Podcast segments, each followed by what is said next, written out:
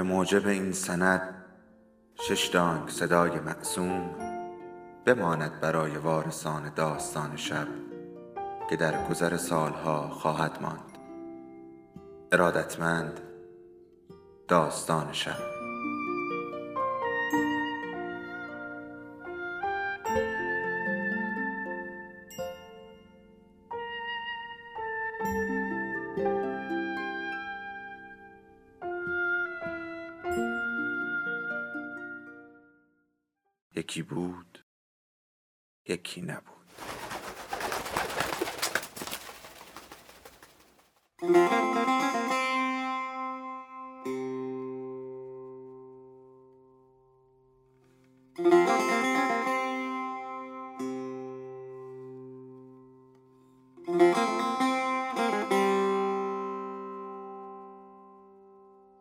داستان خانه روشنان هوشنگ گلشیری به دلیل پرشهای زمانی بر همخوردگی نظم زمانی پرتخیل بودن زبان شاعرانه و ابهامهایی که در فهم کیستی راوی وجود داره داستان دشواری است و درک موقعیت مکانی و زمانی و دنبال کردن داستان کار راحتی نیست. من ترجیح دادم توضیحاتی رو در مورد داستان بدم تا حین خانش با داستان همراه باشی. راوی اول شخص جمع هست. در واقع اشیاء خانه دارن کاتب رو روایت می‌کنن. داستان در زمانی روایت میشه که کاتب شخصیت اول داستان ناپدید شده. تمام رویدادها در خانه کاتب هست و آنچه خارج از خانه تصویر میشه در واقع در ذهن کاتب شکل گرفته. راوی یا راویها یا همون اشیاء خانه ضمن یادآوری خاطرات و آخرین ساعاتی که کاتب در خانه حضور داشته از رفت و آمد نرگس و غنچه همسر و فرزند کاتب به خانه هم میگن. بخش آغازین داستان با ورود کاتب به خانه. پس از مراسم ختم دوست کاتب شاعری که تکه تکه شده شروع میشه. بعد کاتب با شاعر گفتگوی خیالی داره. شاعر رو به خیال خودش احضار می‌کنه و شاعر از خاطره عاشقی ناکامش با مهبانو برای کاتب میگه. سپس کاتب به اتاق میره و داستانی رو شروع می‌کنه. اول با ماشین تحریر تایپ می‌کنه. ولی داستان رو پاره می‌کنه. برهنه میشه به حمام میره. برهنه چهار شم روشن می‌کنه و وسط اونها میشینه. و داستان دیگری رو با مداد می‌نویسه که راوی قادر به خوندنش نیست. در این داستان او به همراه معشوق سابق خود مریم در هامبورگ قدم می‌زنه و مریم ماجرای آشنایی و ازدواج و مرگ همسرش رو برای کاتب میگه. دست آخر کاتب تمام نوشته هاش رو میسوزونه. روی تکه کاغذ می نویسه ما رفتیم و نش خودمان را هم بردیم و اون کاغذ رو زیر زیر سیگاری می‌ذاره. سپس در خانه و رو به دیوار ناپدید میشه. جوری که دیگه راوی هم نمی‌تونه پیداش کنه.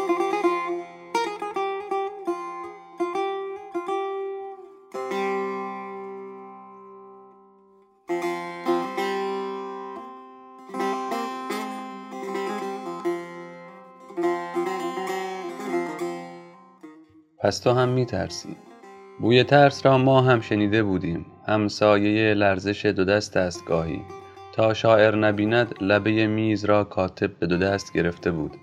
میز از ناآرامی دو پای کاتب هم گفته است. از درد ماهیچه ساق پای راست و سوزش کف آن پا با قنچه ما بارها گفته ایم. زبان ما را می‌داند. می‌گوید بوی بابا را میشنوم. یک جایی همین جاهاست. نیستش حالا. در لایه های ماست. به مدد اوست که از دریچه کلمه می‌بینیم. آبچکان نیست موهاش سر و دست و پا نیست یا ازام رمیم یا هرچه این جنس آدمی می شود به خاکش اگر بسپارند یا به امانت اگر در لایه زیرین خاکش خاک کنند. همسایه ظلمت از کاتب. بوی کاغذ نانوشته را می دهد یا مدادی که نتراشیده باشندش. در تابوت ناگفته هاست که هست. گفت البته که می ترسند شاعر در مه می‌رفت. از مه هم می‌گفت. دست در دست بلند بالاش بود. گیسو سیاه البته تاشانه. گفت در و بیدر حرف می‌زدیم و می‌رفتیم. باریکه راهی بود. بر لب درهای که پر بود از مه. این طرف هم صخره و سنگ بود یا گاهی شاخهای بیرون جسته از مه که دستگیره امان بود. که شانه به شانه می‌رفتیم. مهبانو بود اسمش. من ماه صداش می‌زدم. تا غروب کوله به پشت گشته بودیم چیزی خورده بودیم جایی لنگ کرده بودیم. پشت صخره خفته بودیم گوشی و بناگوشی حالا یادم هست. دعوا هم کردیم. سنگی برداشت و پرت کرد رو به دره که مهی سبک تهش را پر کرده بود. علمده هنوز البته پیدا بود. به آنجا می بایست برگردیم و از آنجا ماه می رفت به شهر. قرار هم بود دیگر نبینمش. در ما نیست مه. مهبانو هم نیست. در رقت هوای کوهستان یا حفره حفره های تن سنگ ها مانده است احزارش نمی توانیم کرد کلمات شاعر قالب خالی بود که به حرکت دستی یا لرزش صدایی پرش بایستی می کرد. شاعر همخانه خیال بود خود. کاتب اگر می نوشتش همان گونه که نوشت بود حالا. کاتب گفت چرا؟ همین را می خواستم بدانم. گفت برویم جایی دور دو نفری دو سه روزی تنها باشیم و بعد تصمیم بگیریم. آن ده را خودش پیشنهاد کرد. اتاقی توی خانه ای اجاره کردیم از یک بابایی که اسمش به گمانم کرم بود. راهنمای کوهنوردها بود و خیال می‌کرد ما هم می‌خواهیم برویم کوه. بعد که فهمید همان دور و برها می‌خواهیم برویم رفت دنبال کار خودش. نهار و شاممان را میآورد و می‌رفت. اغلب دم همان قهوه خانه می نشست که ما هم پیداش کرده بودیم. بیتاب بود کاتب. آبخور سبیلش را به سرانگشت های دست چپ می گرفت و رها می کرد. سایبان لب زیرین می کرد آبخورهایش را گفت اینها را می دانم خواندم گاهی از آن مه هم گفته ای از ماه هم که بانوست و می آید از پشت ابری دزدان سرک می کشد شاخه ای را روشن می کند یا دامنه را صخره و سنگ را اما تو را نمی بیند که در وصفش تا احزارش کنی شعرها سروده ای با بلند بالا گفتن کسی را نمی توان احزار کرد. گیسو پریش من از مه می آمد. به قهقاه خندید شاعر. هم خانه حق حقش کرده بود. کاتب برخاست یل بر پای راست و دست بر درد پشت رفت و آمد. از پنجره تاریک تا این مبل که حالا دیگر به بوی نشستن نرگس خو کرده است. وقتی می آید و چهار زانو می نشیند و می گوید شاید هم حق با قنچه باشد. گاهی من هم بویش را می شنبم. در ماست بویش صدایش هم. می گفت در کلمات نیست. معلق میان ما و مخاطب از هرچه تو گفته ای من مه را دیدم. آن کوره راه هم که ماهت رفت. حالا حتی می‌بینم. شاعر گفت کوره راهی نبود. نشست و به پا پایین را کاوید و همانطور نشسته لغزید و رفت. من هم نشستم اما نرفتم. گوش می‌دادم و منتظر بودم و مضطرب که کی صدای ریزش شروع می شود کاش رفته بودم یا چیزی گفته بودم. وقتی رفتم که مه دیگر برخواسته بود. کرم گفت رفت. باز گفت رفت. دستی به زیر موهای خیسش کشید شاعر. تلخ بود. به دندان لب پایین میگزید او. گفت زخم خوب می شود اما جایش می ماند می رفت و می آمد همچنان کاتب. شاعر از پنجره می گفت مشرف به کوچه بود و باز. تاریک نشسته بود و سیگار به لب. می گفت تا صبح بیدار ماندم. می‌دانستم که بر نمیگردد اما نشستم تا اگر برگردد من اول ببینمش. چراغ را خاموش کرده بودم تا نفهمد که بیدارم. هوا ابری بود و تاریک. چراغ سر تیر فقط روشن بود. از صداهای دور و نزدیک هم می گفت خروسی که بی وقت می خواند و شاخه‌ای که بر سر دیوار باقی پنجه می سایید. در ما نیست. گوش نمی‌داد کاتب. نمی‌دید شاعر را. نبودش دیگر. بر سکویی خفته بود. با دو چشم بسته. دو خط کنار سبیل خیسش سایه می‌خورد. کاتب می‌رفت و میآمد. منتظر بودیم ما. لطه ای بر شرمگاه و دو دست بر سینه خفته بود شاعر. لنگان کاتب یله بر پای راست می‌رفت و میآمد. دو لب به ناگفته ای گشوده. لبخانی می توانیم رخصتمان نیست بگوییم. دل نازک است آدمی. دل نازکترین بود کاتب وقتی که بود. نیستش حالا کاتب. در خانه خانه های ماست. هم خانه سنگ و سیمانند وقتی که کلمه باشند. شاعر خیال بود. آمد و رفت تلختر کرد کاتب را. او هم نتوانسته بود وقتی حتی خواسته بود. آمده بود دری را گشوده و ناگشوده بوی حضورش را شنیده بود. کلید داشت مریم دیده ایمش ما به الغای خیال کاتب می آمد اغلب. نرگس بویش را به اشراف دل می شنید. تا براندش چیزی را می شکست. کاتب می گفت معذرت می خواهم. اما بودش باز. به هر جا سری می‌زد پرده را کیپ کشید و از غذایی مانده لغمه ای خورد. به اتاق خواب هم رفت. چیزی گفت زیر لب. شنیده ایم ما. با کاتب نگفته ایم همخانه فراغ است هرچه مریم گفت. جای تنش دیگر بر تخت نیست. بویش را همخانه پونه کوهی کرده ایم ما. کاتب مویی را بر بالش دید و چینی را به سرانگشت صاف کرد. چهره در گودنای بالش فرو کرده خفت خاطب هنوز کاتب نبود کاتب. با دریغ زانو به زانو وقتی نشست کاتب شد. گفت خب بچه ها حالا دیگر بزرگن نرگس هم می‌تواند طوری سر کند. دیر یا زود هم لرزیدیم ما. زبان ما را می‌دانست کاتب. گفت اگر به ناگهان نباشم هیچ جا فکر می‌کنند حتما جایی هستم. همین دور برها شاید. مخاطب آدمی گاهی هیچ کس نیست. با هیچ اگر آدم شانه به شانه برود و زبان به اختیار تاریکی دلش بگذارد تاریک می‌شویم ما. تا دلش را از آن مبادا منصرف کنیم تیغیش به خانه خیال القا کردیم. دوش آب گرم را همسایه تیغ کردیم. گفت نه این را آزمودند تازه چیزی میماند که اختیارش با من نیست. چه می توانستیم کرد؟ آن خفته بر سکو را می گفت که از او میماند یا در تابوت به دوش میبرندش. خود به خانه خیال میدیدش. تا هرچه تلخ را براند به اتاق مطالعه رفت. آنجا می نوشت کاتب. در را می بست نه بر ما که هر جا هستیم که بر خیالهای نابهنگام که سایه هر خیال احزار شدند. صدای ماشین تحریر پر می کند تاریکی فاصله هامان را. جاده بود بر دامنه تپهی کاتب بر جاده می‌رفت عرق ریزان چوبی به دست.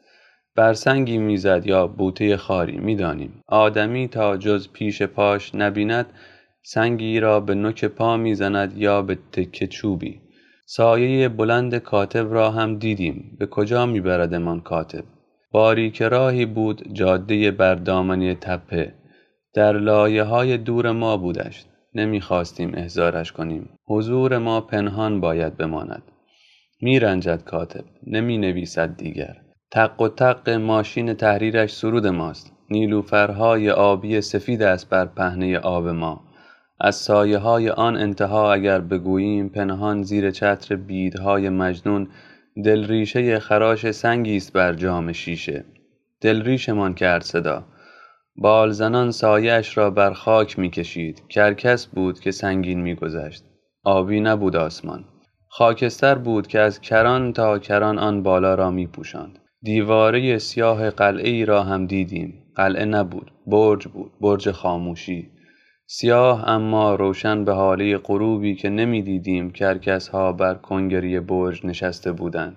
سکوت کرکسی است نشسته بر کنگره برج. نمی ترسیم ما خالی میمانیم. مثل خلأ میان دلریشه جیغی تا تاپ تاپ سنگین و کند دو بال. نمی نوشت دیگر.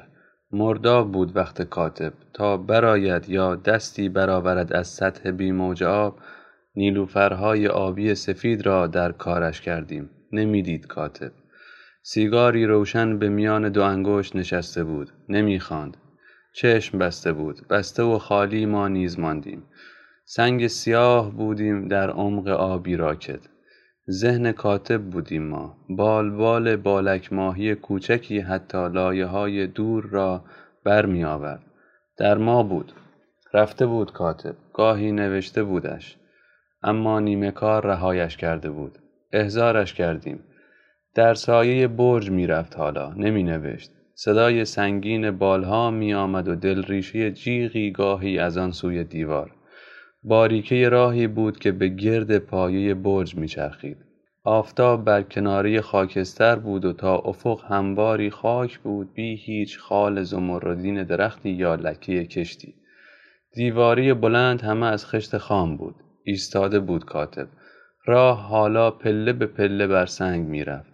صخره خام تراشیده را دور می‌زد و به دری سنگی می‌رسید.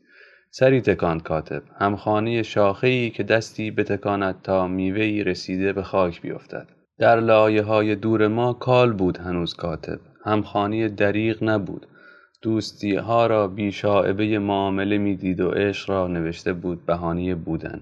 ریشه درختش پوسیده بود حالا و آن همه کلمه که نوشته بود حتی پلکانی نشده بود تا پله به پله به پا بسپارد و به آن در سنگی برسد. که بوی سنگین و چرب گوشت آدمی از شکافهاش می آمد. چشم گشود و کاغذ را از ماشین تحریر بیرون کشید. خانده و نخوانده کبریت کشید و سوزاندش و در زیر سیگاری انداخت. در ما هست. میماند. کاتب بودش هنوز. نیست دیگر. سیگار به دست به آشپزخانه رفت. زیر کتری را روشن کرد. ما نیز روشن شدیم. تاریکیم حالا مگر وقتی قنچه بیاید و بنشیند بر صندلی کاتب پشت میز. می‌گوید من مطمئنم که بابا همین جاهاست. نرگس می‌گوید بس کن مادر. پس کجاست؟ رفته رفته یک جایی به یک جای دنج و دور خانی دوستی یا آشنایی تا بنویسدش. چی را بنویسد؟ همان آخری را. قنچه می‌گوید خودت را گول نزن مادر. دیدی که همه لباسهاش بود. لخت که نمی‌توانسته برود. همخانه درخت شد کاتب وقتی که جرعه جرعه چای می‌خورد و برگ و بار میتکاند. به خانه خیال اول چیزی میساخت یا کسی؟ دستی که به سرانگشت موی سیاهش را شانه می‌زد. مردی که پیشا پیش او شلنگانداز می‌رفت. سطح صافی ساخت که آبی دریاچه‌ای بود در انتهای دالانی سبز. تنی درختی خزه بسته بر کناری نهری. موی افشان و سیاه به گرد صورتی شکفته به شکرخندی محو آتشها برافروخت از بوته و چوب دهانی که تلخ بود اما به دهان کاتب لبخندی شیرین می نشاند. پاییزان بود دل کاتب هر برگ را به بادی می تکاند. نرگس را نساخت یا قنچه را ما ساختیم. سری تکاند و به چیزی دیگر آویخت. بهرام را خود به خانه خیال آورد. گفت خب پسرم ما خواستیم مثلا طرحی دیگر بریزیم نشد. یا همین شد که می‌بینی. مسئول همه چیزش البته ماییم. ولی مهم شاید خواستن بود. آن که نخواست شاید برده است. ولی این باخت و آن مسئولیت حداقل کاری است که نشانی بودن ماست. قدم می‌زد و رو به او انگشت شهادت تکان می‌داد. آدمی را شاید به میزان باختهاش باید سنجید. بهرام دیگر نمی آید کاتب نوشته بود بعضی ها تا نبازند هیچ وقت بازی نمی کنند حالا فقط ماییم اینجا. بویی نیست. یک روز تمام همه چیز را نرگس تمیز شست. با پنجره های گشوده نشست تا غروب رنگ باخت و شب در آن مبل راحتی غافلگیرش کرد. می آید گاهی. میان حلقه ما می نشیند. در حلقه نور ظلمانی با کاتبیم ما حالا. در اوی ما و او در ما. بهرام می گفت من می‌دانم بابا حتما فرار کرده است و حالا یک جایی همین دور برهاست. شاید هم رفته است به دهی و دارد برای خودش زندگی می کند. مجبور هم نیست دیگر بنویسد هر روز بنویسد. کاتب می گفت اگر برسم به آن نقطه تاریک که منم آن نقطه اوریان که نقطه لرزان شرم است بر پیشانی آن وقت می توانم بنشینم و به دل صبر آنقدر بتراشمش تا مگر. همخانه شرم نیست دیگر کاتب. همه را یک به یک نوشت. احزار نمی کرد تا نبینیم ما. می نوشت با دست و می. گاهی تاریکی شب را به بویش احساس می کردیم و بوی تن را به طعم قطره قطره های عرق که بر شانه لرزان و باریک دختری نشسته بود که هم خانه خواب بود و ترس مدادش را می تراشید و باز می نوشت و می. با شعله کاغذ گاهی سیگاری روشن می کرد. گفت اگر همین یکی را برای وراس بگذارم دیگر هیچ مردی نمی‌تواند تیغ به دست تن اوریان خود بیند در آینه بیبیم. میخندید. ماه زده بود انگار کاتب. تنین خندههاش صدای کاسه ای بود مودار وقتی به تلنگر از خواب رفت بیدارش کنند. بوی طلوع صبح را ما نیز شنیده بودیم. برخاست او و کیپ تا کیپ پرده ها را کشید. سوخته ها را در زیر سیگاری به دستشویی برد و در مستراح ریخت. اوریان آنجا شد کاتب. تن شست انگار که غسل کند به آداب تمام. لباسهاش را نرگس آنجا پیدا کرد. گفت این هم لباسهای سیاهش. اگر رفته پس چی پوشیده؟ من که سر در نمی آورم بهرام گفت خب یک دست تازه خریده بوده و یک جایی پنهان کرده. اوریان بود کاتب. چهار شم بر چهار رأس مستطیلی از تن ما روشن کرد. مربع نشست بر سر مستطیل. خانه خیالش خالی نبود. با بوی صبح می آمد بندر. صبح بود و زمین سنگ فرش خیس بود از باران شب پیش. دور و نزدیک کشتی ها ایستاده بودند. باز در امتداد ساحل رفتند. سر تکان می‌داد کاتب. اما آب گلالود همچنان به دیواری ساحل می‌خورد. مریم گفت یادم میآید همین جا بود. بارانی بر تن داشت و کلاهش را بر سر کشیده بود. کاتب گفت می‌گفتی مه بود آن روز. رفتیم به کافه همین دوروبرها بود غروب بود یادم هست. مریم گفت آن روبرو بود فقط یکی باز بود. زنی بود مسن باریک و بلند روپوش سفیدش را به تن می کرد. مریم گفت این کافه نبود مطمئنم. ریز و سرد بود قطره قطره های باران. کاتب گفت بپرس ببین قهوه دارد یا نه. به آلمانی پرسید گفت چند دقیقه باید صبر کنیم. بارانیش را در می آورد موهاش را به کش سر بسته بود. همان نبود که به خطور خاطر بیدارش می کرد کاتب. گفت خیلی چاق شدم نه؟ کاتب نوشت اینطور به هیچ جا نمی رسم به شمها هم نگاه کرد و به یکی خیره شد. اما باران را دید. رگبار بود. مریم گفت خیلی وقت است که به خودم نمی رسم صدای موسیقی آمد. کر بود. مریم گفت شیرینی که می‌خوری؟ ژاکت پوشیده بود و یخی پیراهنش را انداخته بود بر لبه ژاکت. کاتب گفت من که حسابی گرسنم سیگاری هم روشن کرد. مریم گفت سر مانی ترک کردم ولی حالا گاهی می‌کشم. بچه ها اگر بفهمن قر می‌زنن. قهوه فرانسوی میخوردن با کیک. مریم می‌گفت توی یکی از همین کافه ها با محبی آشنا شدم. بعد از تظاهرات اغلب می آمدیم اینجا. بهش می‌گفتند محمد کل قرار بود سخنرانی کند نگذاشتند. پلیس سوار جلوی هتل به صف ایستاده بود. وقتی شاه از ماشینش پیاده شد ما حمله کردیم که مثلا از صف پلیس ها بگذریم. زنجیر بسته بودیم. من وسط صف بودم و یک دستم توی دست محمد بود. معلوم بود که نمی‌گذارند جلوتر برویم. اما از پشت سر فشار می آوردند اسبها روی پاهاشان بلند می شدند و فیره می کشیدند ما شعار می دادیم و جلو می رفتیم که یک دفعه از پشت سر ما پلیس سوار را سنگباران کردند. کلاه خود داشتند و باتونهاشان را رو به ما تکان می‌دادند. خب حالا دیگر یادم نیست بعدش چی شد.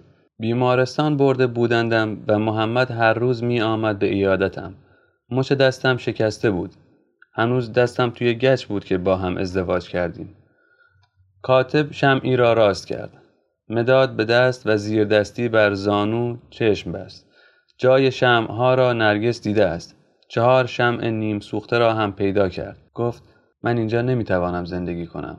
با قنچه می آید نرگس جارو می کند و قنچه به اتاق مطالعه می آید و هر بار چیزی می خاند می گوید مادر تو فقط زیر بعضی جمله ها را خط کشیده ای اینها مال خیلی وقت پیش است. پدر محترمتان نمیگذاشت. می‌گفت کتاب ناقص می شود. حتی خود آدم بار دوم رغبتش نمی شود بخواند. دور می‌زد کاتب. ما هم دور می‌زنیم نمی‌دانیم به کجا می رویم. کاتب تا مبادایی از جایی سر بر نیاورد نمی‌کند خاک را. مریم نشسته بود و می‌گفت محبی را نمی‌توانیم بسازیم. از موهای صاف و فرق سر را نمی‌دانیم دو چشم درشت و بینی عقابی قالبش را نمی‌توانیم ساخت. جایی همخانی ملال است محبی. مریم می‌گفت محمد به تلفن یا جلسه و جدل زنده بود. این چند سال اخیر دیگر من نمی شناختمش صبح که می‌رفتم سر کار خواب بود. عصر هم که برمیگشتم خواب بود. بچه ها را خودم می بردم و می آوردم ماهانه ای می گرفت من هم کار می کردم توی مطب یک دندان پزشک کارگل و نصف درآمد می‌رفت توی جیب صاحب مطب. با این همه از نظر مالی تأمین بودیم. محمد غروب می‌زد بیرون. اولش فکر می‌کردم جلسه دارند بعد فهمیدم تنهاست. یا حداقل با یکی دو نفر می‌روند کافه ای اهل مشروب و این چیزها نبود.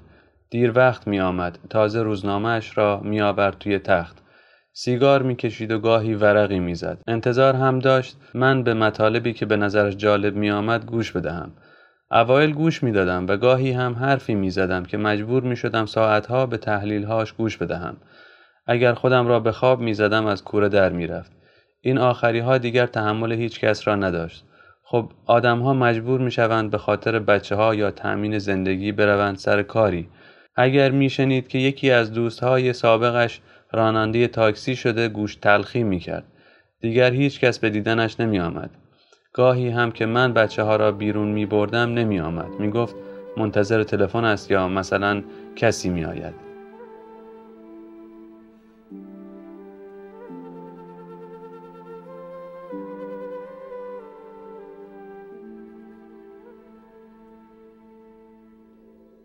داستان شب بهانه است. برای با هم بودن دور هم نشستن. شنیده شدن.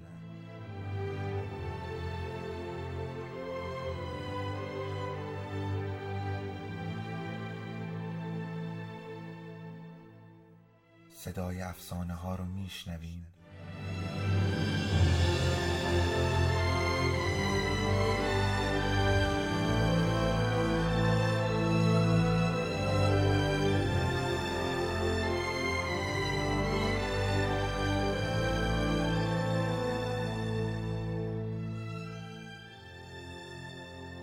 شبتون بخیر